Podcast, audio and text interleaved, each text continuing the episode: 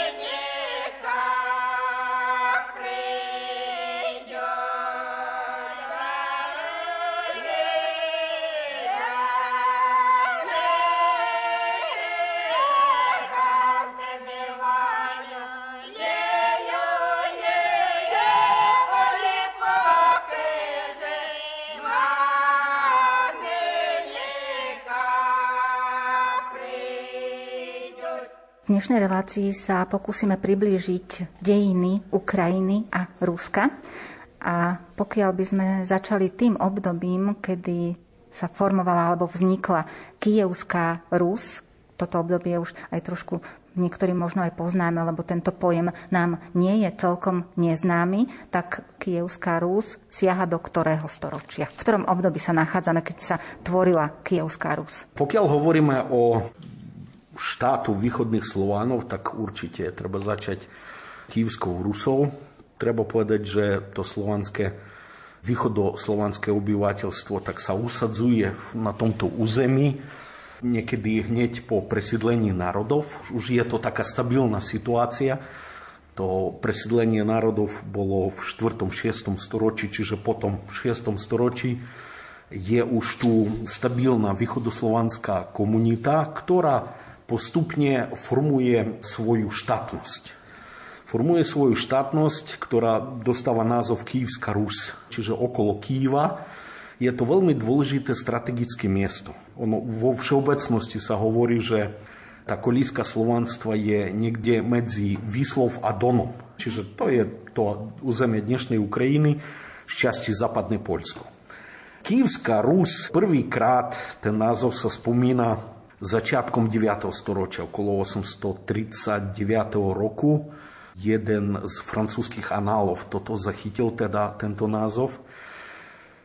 Je to strategicky významný štát, lebo práve cez jeho územia prebieha obchod medzi severom a juhom, teda medzi Variagmi, medzi severskými kmeňmi a Byzanciov a na druhej strane medzi východom a západom. Čiže to dôležité dôležitá oblasť. Navyše táto oblasť, ako sa ukáže trošku neskôr, obzvlášť tie stepné regióny, sú bohaté na černozemi. Čiže aj klimaticky celkom zaujímavá oblasť. Ten Kiev vzniká v tom 5. na prelome niekedy 5. 6. storočí na sútoku dôležitých riek, akýsi obchodnej infraštruktúry v tomto období a to na sútoku Dnepra, Pripeti a Desny. Čiže vzniká, ako som povedal, 5. 6. storočia, napríklad Moskva vzniká uvaľa neskôr, až v polovici 12. storočia. Tento región konkuruje ďalšej oblasti, severnejšie položenej, to je Novgorod. A práve stáde sa začne formovanie toho moskovského, neskôr ruského štátu ako takého. Pokiaľ hovoríme o Kývskej Rusi, ten názov Rus znamená ešte nie národnosť, ako to poznáme v súčasnosti, ale vyslovene príslušnosť k nejakomu územiu a súčasne príslušnosť k východnému kresťanstvu. Čiže zastúpení sú u nich Bielorusi, Ukrajinci, častočne Rusi. Ale napríklad Slovenčina pozná len jeden termín rusky. To znamená príslušník istého územia. A z toho aj pochádza to slovo Rus. Neskôr, keď sa Kývska Rus začne drobiť, to už je v neskôršom období polovica 12. storočia, tak vznikajú rôzne oblasti. Napríklad Biela Rus, Bielorusko.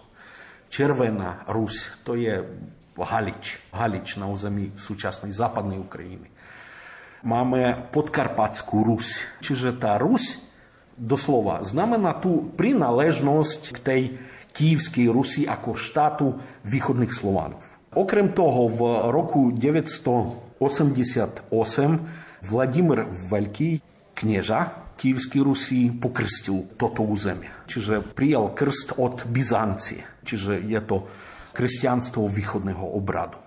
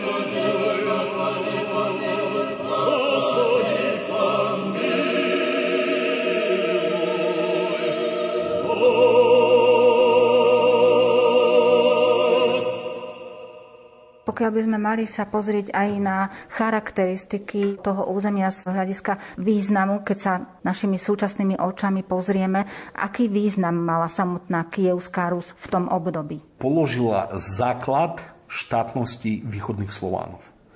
Neskôršie pod vplyvom predovšetkým najazdov kočovníkov, polovcov, pečeníhov, Mongolov, Tatárov, neskôr Turkov. Turci prichádzajú do tých južných regiónov tam podkarpatská Rus sa rozpadne. Ale ostanú niekoľko kniežatstiev, ktoré budú buď základom, napríklad ako neskoršou moskovského štátu, alebo stanú sa súčasťou iných štátov. A ako som hovoril, toto územie bol vždy mimoriadný záujem. Čiže v nasledujúcom období po rozpade Kývskej Rusí na tie drobné kniežatstvo, to nebol centralizovaný štát,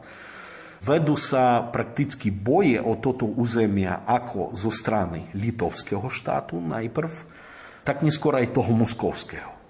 To je tá polovica toho 12., 13., 14. a tak ďalej storočia. Ide o to, že v tomto regióne sa sformoval mohutný litovský štát, ktorý zahrňal prakticky Litvu, Bielorusku a Ukrajinu.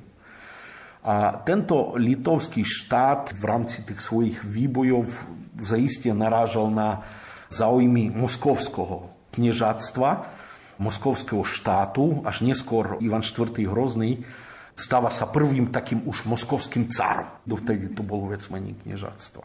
A litovský štát v 16. storočí potom sa spája s Poľskou korunou, s poľským štátom.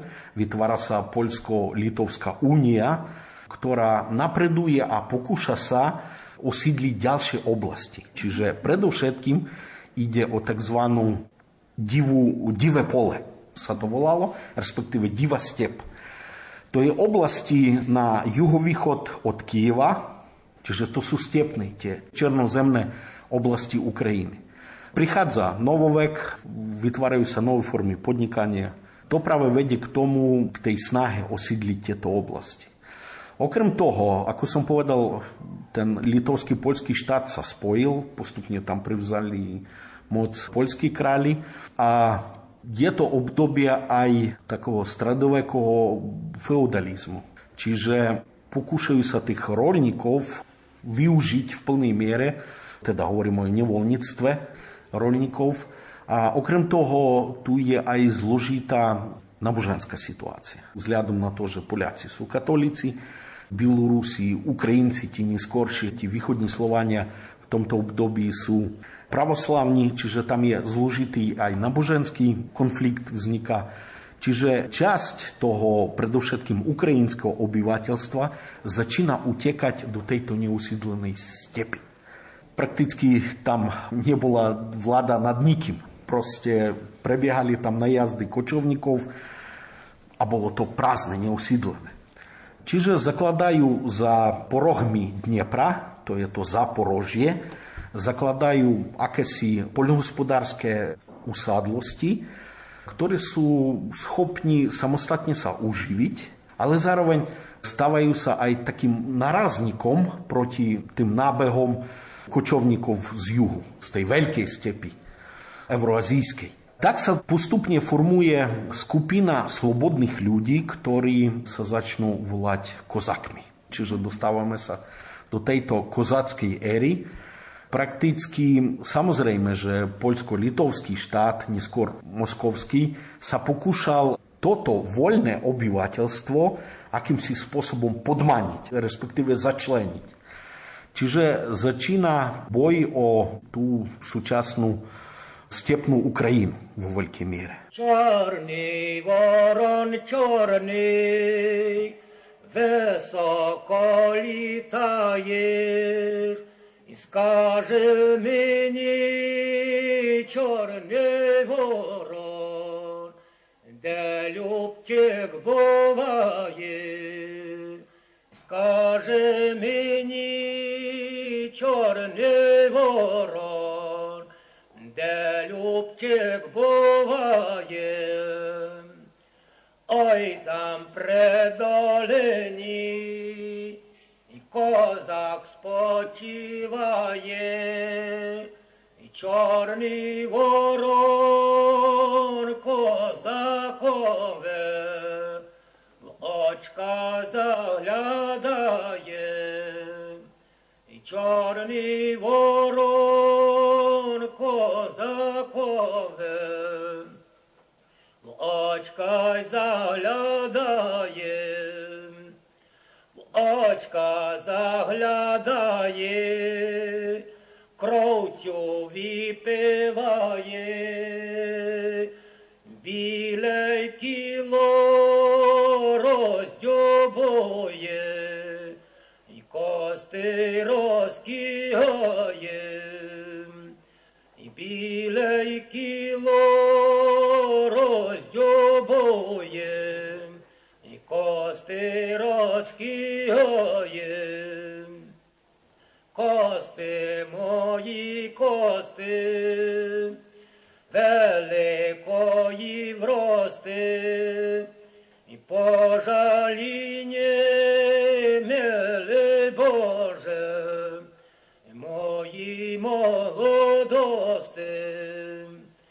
пожаление.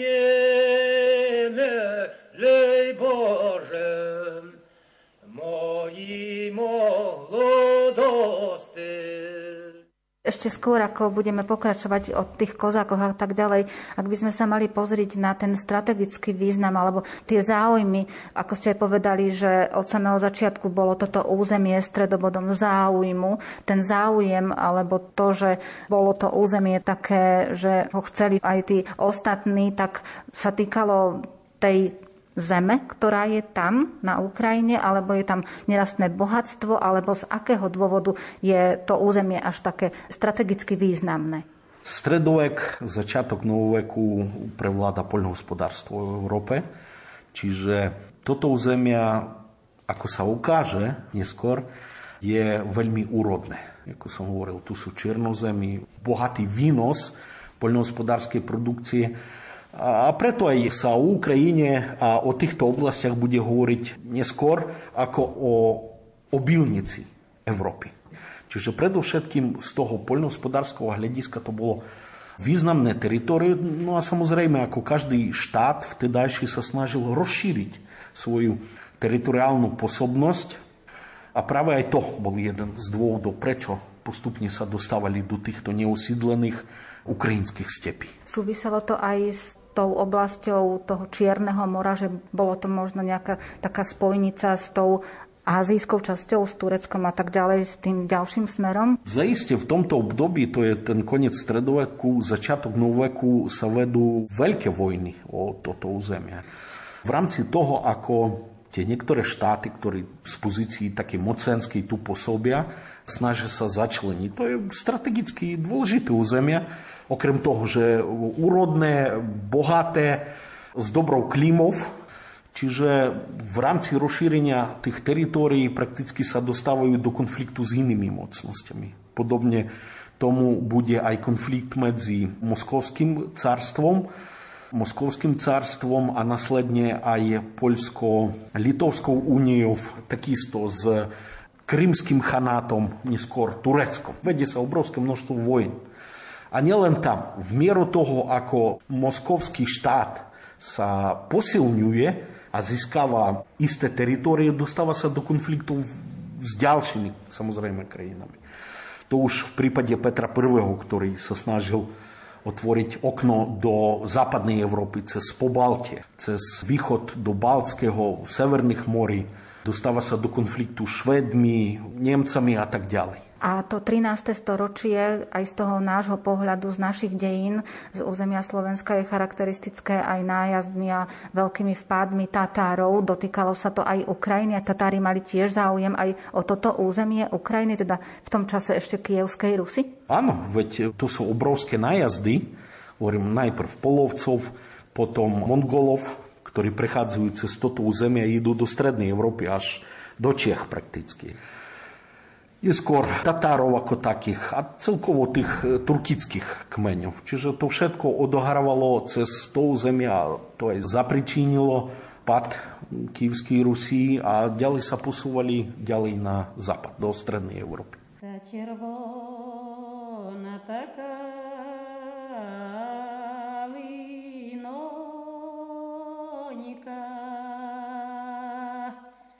Тече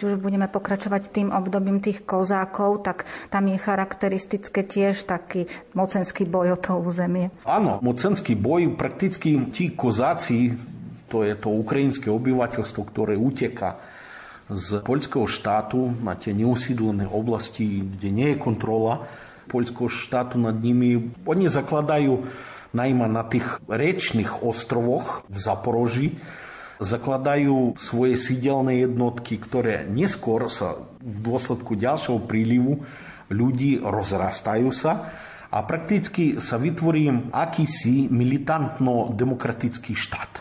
Zaporožská Sič, tomu hovoríme, ktorá svojich staršín a hejtmanov voľa, všetci kozáci voľa svojich predstaviteľov. Ako som povedal, bola snaha skrotiť to kozáctvo a naspäť ich dostať do vlastných rúk. Vznikajú tzv. registrovaní kozáci. To znamená, tí, ktorí prechádzajú na služby štátu, sú platení a voľní kozáci ktorí opäť, ako som povedal, slúžia takým ako si narazníkov zónov medzi európskymi a tými južnými tataro-tureckými štátmi slúžia narazníkovou zónou a prakticky, pokiaľ aj samotné slovo kozák je z turkického voľný človek. Oni podnikali celkom úspešné nájazdy dokonca na Turecko v neskoršom období. Postupne ako silne moskovský štát a bojuje práve s susedmi, snažia sa využívať tých kozákov. Čiže tam tá zaporožská síť raz vystupuje na jednej strane, raz na druhej, prakticky taktizuje, aby sa zachovala. Ale v roku 1654 na tzv. Perejaslovskej rade kozáci podpísali Bohdan Chmelnický Hajtman, kozácky, ktorý predtým viedol také osloboditeľské vojny proti Poľsku, podpísal s moskovským cárom dohodu spolupráci vlastne že ruský štát sa stáva nejakým protektorom týchto oblastí. Zrejme to bola chyba, lebo ako sa ukázalo v nasledujúcom období Moskva začína expandovať a pripája tieto oblasti prakticky už neskôr za Petra I. a ďalších ruských cárov prakticky dochádza k likvidácii tej zaporožskej seči, zaporožských kozakov. Oni sa rozšírili aj do Donu. Tam tiež vznikajú tzv. donskí kozáci a ti boli už ruskými cármi neskoršou toho obdobia novoveku prakticky využívaní na teritoriálnu expanziu štátu. Vy ste už vysvetlili, že kozáci, že to sú vlastne voľní ľudia, voľný človek, že sa to dá takto preložiť, ale keby sme mali tak priblížiť charakteristiku toho kozáka, čím boli charakteristickí kozáci? Prvú radu, ako som hovoril, to bol, vytvorili de facto akýsi militantno-demokratický štát. Živili sa vlastne poľnohospodárstvom, boli sebastační a zároveň viedli aj také pohraničné funkcie strážcov narazníkovej zóny a vlastne myslím si, že tam začína formovať tá ukrajinská mentalita, ktorú poznáme v súčasnosti od tých kozákov. Vlastne tá mentalita podľa môjho názoru pozostáva z dvoch častí. Tie západné regióny súčasnej Ukrajiny vždy boli súčasťou európskych štátov.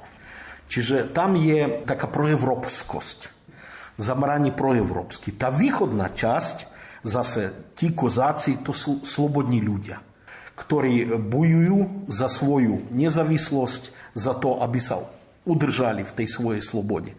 A spojením tej proevropskej a tej kozáckej mentality vlastne vzniká postupne tá ukrajinská mentalita. Súčasná. To znamená, a vidíme to v rámci súčasného konfliktu agresie Ruska na Ukrajinu, kde prakticky povstali proti tejto agresii a zvádzajú tvrdé boje. Bojujú vlastne za svoju nezávislosť. A z hľadiska toho vnímania, ako vnímali kozákov a taký bojovný duch, ktorý sa u nich prejavoval tým, že sa prikláňali teda k tým mocenským záležitostiam. Čo sa týka tých kozákov, oni dokonca potom, už keď pochopili, o čo ide moskovskému carstvu, tak prakticky vystupujú aj na strane nepriateľov moskovského štátu. Napríklad poznáme povstanie Hajtmana Mazepy, ktorý vystúpil na strane Švedska v rámci tzv. Severskej vojny. Veľkej Severskej vojny v rokoch 1700 1721, ktorý viedol ruský car Peter I. Čiže to ukrajinské kozáctvo snažiať sa nejako odpútať od ruského carstva prakticky podporilo Karla XII, švedského kráľa. No bohužiaľ pri tzv. Poltavskej bitke v roku 1709 boli rozbiti ako švedské, tak aj kozácké jednotky. A to vlastne už naštartovalo ten proces likvidácie toho kozáctva ako slobodného obyvateľstva na tých ukrajinských stepiach. Ono prakticky v roku 1721 Peter I po prvýkrát zmenil prakticky názov z toho moskovského štátu, moskovského carstva na všeruské impérium, respektíve ruské impérium. Čiže súčasne tým naznačila, tak sa to aj vyvíjalo, že impérium má ambície rasť a zahrnúť všetky ruské, to znamená tie oblasti z Kývskej Rusy, ruské oblasti pod svoju nadvládu.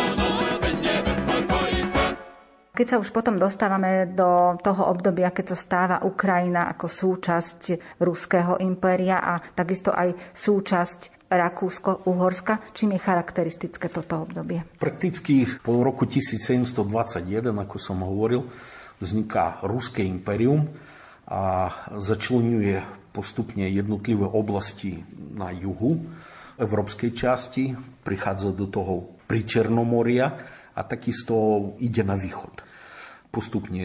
Západnú, východnú Sibír dostáva sa do tých stredoazijských republik v priebehu dvoch ďalších storočí. Súčasne s tým prebieha masívna rusifikácia tohto obyvateľstva, nastáva kolonizácia, prichádzajú už obyvateľia z tých ruských území, osidľujú tieto oblasti. Čiže toto prakticky sa deje až do revolúcie v roku 1917, kedy Ruské impérium zanikne. Medzi tým ale ruská expanzia pokračuje aj na západ. To znamená do oblasti toho bývalého poľského štátu, kde na konci tej poslednej tretine, presnejšie 18. storočia, dochádza k trom deleniam Poľska. To je v roku 1772, potom 93 a 95 kedy Rusko, Nemecko a Rakúske cisárstvo rozdelia Poľsko definitívne. A práve tá súčasná západná časť Ukrajiny, tzv. Halič a Bukovina, sa stávajú súčasťou Rakúskeho cisárstva ako cisárske územie. Čiže oni ani potom neboli súčasťou Uhorska, ale súčasťou Rakúska. A tento vývoj pretrváva do začiatku 20. storočia s tým, že v 19. storočí naberá na síle tzv. novodobý nacionalizmus. Ten zdravý nacionalizmus, ktorý spája a formuje národy. Je to proces celoevropský. Zvlášť v tej druhej polovici 19. storočia dochádza k obnoveniu už v tomto období tých ukrajinských ukrajinských myšlienok, myšlienok ukrajinského národu. Už tedy hovoríme o Ukrajine. Tá Ukrajina, ona poprvýkrát sa spomína už ako názov Ukrajina v krajina v tom kozáckom období. Hovoria o zaporožských kozákov, ukrajinských kozákov a tak ďalej. Čiže tá Ukrajina, tiež existujú dve také verzie, z čoho vznikol ten názov. Podľa jednej je to názov označujúci na okrajine niekde. Ale podľa druhého samotní Ukrajinci hovoria na Ukrajinu aj ako v krajina. Ukrajina v krajina zve. To znamená vlast, že rodný kraj. Čiže toto sa objavuje o kozákov, ale v tej druhej polovici 19. storočia už hovoríme o takej ukrajinskej obrode. Ukrajinskej obrode napriek rusifikácii tohto územia a tak ďalej. A to isté obrodenie ukrajinské sa udeje alebo prebieha aj v Rakúsko-horskej časti. Čiže tam takisto obrovské obrodenie v celom tom meradku. Územne to bolo ako? Tam ste trošku vysvetlili. Halič a Bukovina boli rakúske a ten zvyšok patril Ruskému impériu. Čiže potom už v tom období, v tých začiatkoch prvej svetovej vojny sa tiež bojovalo aj o tie územia? V zásade v období prvej svetovej vojny v rokoch 1914 až 18 tí Ukrajinci bojovali na dvoch stranách. Lebo tí, čo patrili pod Rakúsko-Uhorsko, bojovali za ústredné mocnosti, naopak Ukrajinci, ktorí žili v Ruskom impériu, boli nasadzovaní do vojen na strane dohody. Ale práve v tej rakúsko-uhorskej vyspelejšej časti, tam začínajú aj pod vplyvom toho národného ukrajinského obrodenia, tam sa začínajú formovať elity, ktoré neskôr v revolučnom období vystúpia na politickú scénu a pokúsia sa vyhlasiť ukrajinský národný štát.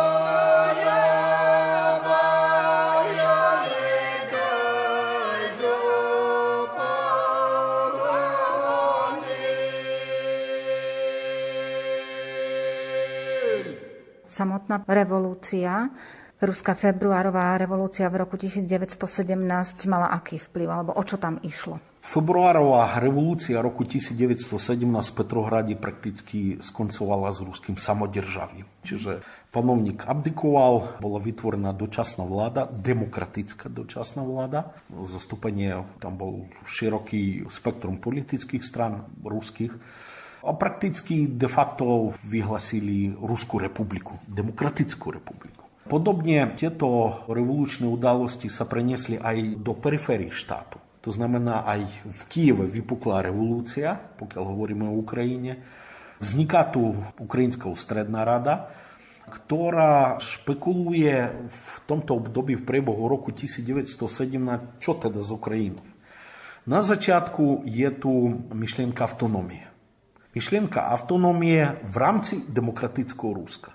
A tieto procesy sa neodohrávajú len v Ukrajine. Na všetkých perifériách Ruského impéria Fínsko vyhlasuje nezávislosť, ktoré bolo predtým súčasťou Ruského impéria. Na Kavkáze revolúcia a tak ďalej a tak ďalej. Ale keď v oktobri, novembri podľa starého nového kalendára roku 1917 uskutočnia bolševici prevrat v Petrohrade, nastolujú moc Sovietov, tak automatickou odpoveďou Ukrajiny bolo vyhlásenie svojej nezávislosti. Čiže v januári roku 1918 bola vyhlásená Ukrajinská národná republika. Logicky, že ako odpoveď na tieto ukrajinské snahy bolševíci v Charkove do mesiaca vyhlasili Ukrajinskú sovietskú republiku. A v nasledujúcom období, to už je obdobie občanskej vojny, 1918, 1920, 21, ide boj o Ukrajinu. Popri iných, samozrejme, častiach, kedy sa likvidujú teda červení versus bieli, červené gardy proti bielým gardám. Popri tom ide snaha ovládnuť Ukrajinu. No treba povedať, že bolševické Rusko vystúpilo z vojny až na základe Brezlitovského mieru mm-hmm. aj vo februári 1918. Dovtedy nemecké a rakúske jednotky vstúpili do Kieva a podporili ukrajinské snahy o nezávislosť. Tam sa menila vláda, tam dosadzovali svojich ľudí, ale v princípe otázka nezávislosti Ukrajiny bola s nimi akceptovaná. A práve na tomto Brest-Litovskom miere bolševici aj zaviazali sa, že budú akceptovať fakt ukrajinskej nezávislosti. Samozrejme to porušili. Ambíciou bolo nielen pričleniť celú Ukrajinu do sovietského štátu na čele s Leninom, ale cez Poľsko sa dostať až do Nemecka, čiže vyvolať svetovú revolúciu. Dohodové mocnosti naopak, na rozdiel od tých ústredných mocností, stavili na silné Poľsko.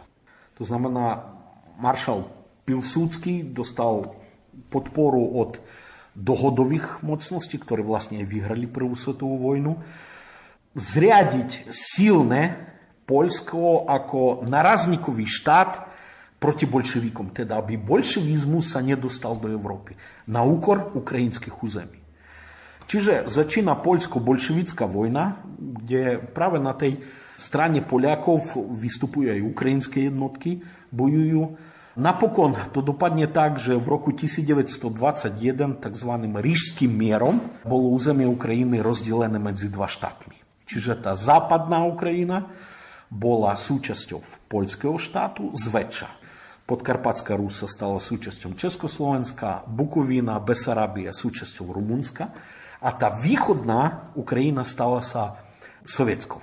Čiže v roku 1922 Ukrajinská sovietská socialistická republika spolu s Ruskou a Bieloruskou zakladajú sovietský zväz a ešte aj Stredoazijsko, samozrejme tam bola ešte ďalšia konfederácia. Zakladajú sovietský zväz. Čiže keď to tak porovnáme ešte z toho obdobia, keď bola Kievská Rus, kde bol záujem o to územie z hľadiska tej úrodnej zeme, tej pôdy, ak to môžeme tak v krátkosti zhrnúť tak jednoduchšie, tak v tomto období už je strategický význam tohto územia z toho hľadiska, že aby sa tí bolševici nedostali ďalej na západ. Tak sa zmenil záujem o toto územie, alebo ako sa prejavil ten záujem o to územie v tomto období? Dá sa to úplne jednoducho vysvetliť.